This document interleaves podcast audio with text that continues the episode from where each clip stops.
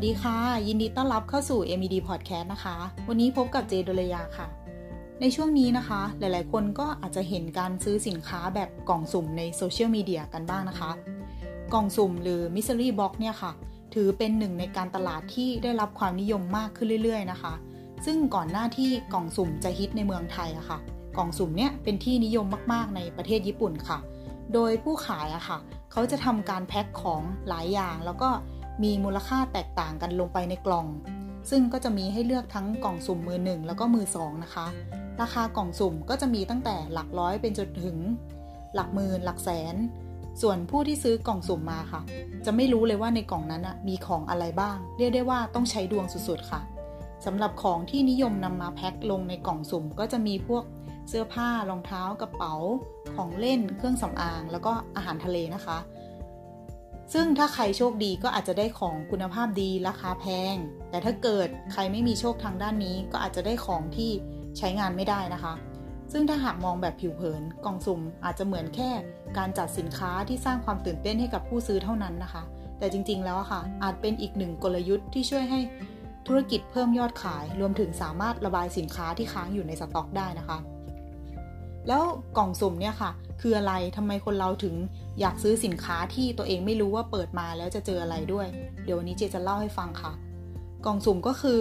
การจัดโปรโมชั่น โดยเอาสินค้าหลาย ๆ ชิ้นมารวมไว้ในกล่อง โดยที่ผู้ซื้อไม่รู้ว่าเปิดมาแล้วจะเจออะไรบ้าง รู้แค่ว่าสินค้าในกล่องนี้มีมูลค่ารวมกันเท่าไหร่ และเมื่อคอนเซปต์ของกล่องสุ่มเป็นแบบนี้ค่ะ ก็อาจจะทำให้หลาย ๆ คนสงสัยว่าทำไมคนเราถึงอยากที่จะจ่ายเงิน เพื่อซื้อของที่เราไม่รู้ว่าข้างในคืออะไร แต่จริง ๆ แล้วเสน่ห์ของกล่องสุ่มก็อาจจะอยู่ตรงที่ความไม่รู้นี่แหละค่ะ ที่ช่วยดึงดูดลูกค้าจำนวนมาก ซึ่งเรื่องนี้ค่ะ ได้ถูกอธิบายพฤติกรรมของมนุษย์ไว้ในการศึกษาของคุณสกอตนะคะ ที่เผยแพร่ลงในนิตยสาร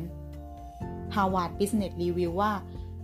ความเซอร์ไพรส์เป็นหนึ่งในเครื่องมือการตลาดที่ทรงพลัง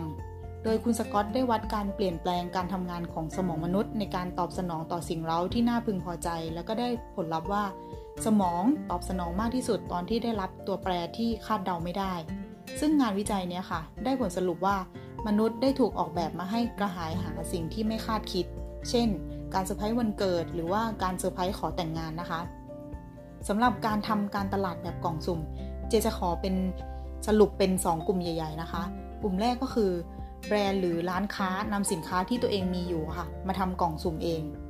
ก็คือบางแบรนด์อาจจะเลือกจับคู่สินค้าที่มีความต้องการในตลาดค่อนข้างสูง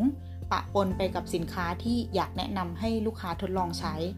สินค้าที่ขายไม่ออกหรือว่าสินค้าตกรุ่น เช่นคอลเลกชันฤดูหนาวนะคะ ที่ว่ายังขายไม่หมดแม้ว่าจะย่างเข้าฤดูร้อนแล้วนะคะ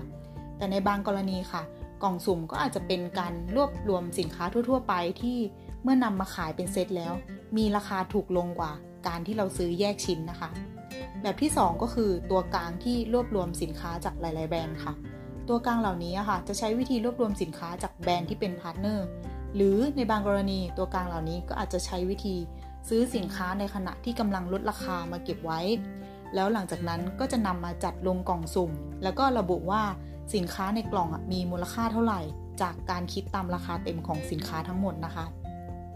แต่ทั้งหมดที่ได้เล่าไปเนี่ยค่ะ เป็นเพียงส่วนหนึ่งของการทำการตลาดโดยใช้กล่องสุ่มเท่านั้นนะคะ บางกิจการอาจจะมีเบื้องหลังการจัดรูปแบบที่แตกต่างกันออกไป เพื่อให้เข้ากับรูปแบบของแต่ละกิจการ แล้วก็ปรับให้เหมาะสมกับกลุ่มลูกค้าของตัวเอง ซึ่งแม้ว่าสินค้าแบบกล่องสุ่มส่วนใหญ่จะเป็นสินค้าลดราคา หรือสินค้าค้างสต็อกนะคะ แต่จริงๆ แล้วกล่องสุ่มก็ยังมีข้อดีอีกมากสำหรับทั้งผู้ซื้อแล้วก็ผู้ขายเอง ในมุมของผู้ซื้อหรือลูกค้านะคะ ที่นอกจากจะรู้สึกตื่นเต้นสนุก แล้วก็ลุ้นที่จะได้เปิดดูสินค้าข้างในแล้วค่ะ กล่องสุ่มยังทำให้ลูกค้าได้ค้นพบ แล้วก็ได้ลองอะไรใหม่ ๆ ที่ปกติอาจไม่คิดที่จะซื้อ นอกจากนี้การซื้อกล่องสุ่มก็อาจทำให้ลูกค้ารู้สึกถึงความคุ้มค่า เพราะในบางครั้งอะค่ะ การซื้อสินค้าทั้งหมดโดย ไม่ซื้อผ่านโปรโมชั่นกล่องสุ่ม ก็อาจจะมีราคาที่สูงกว่า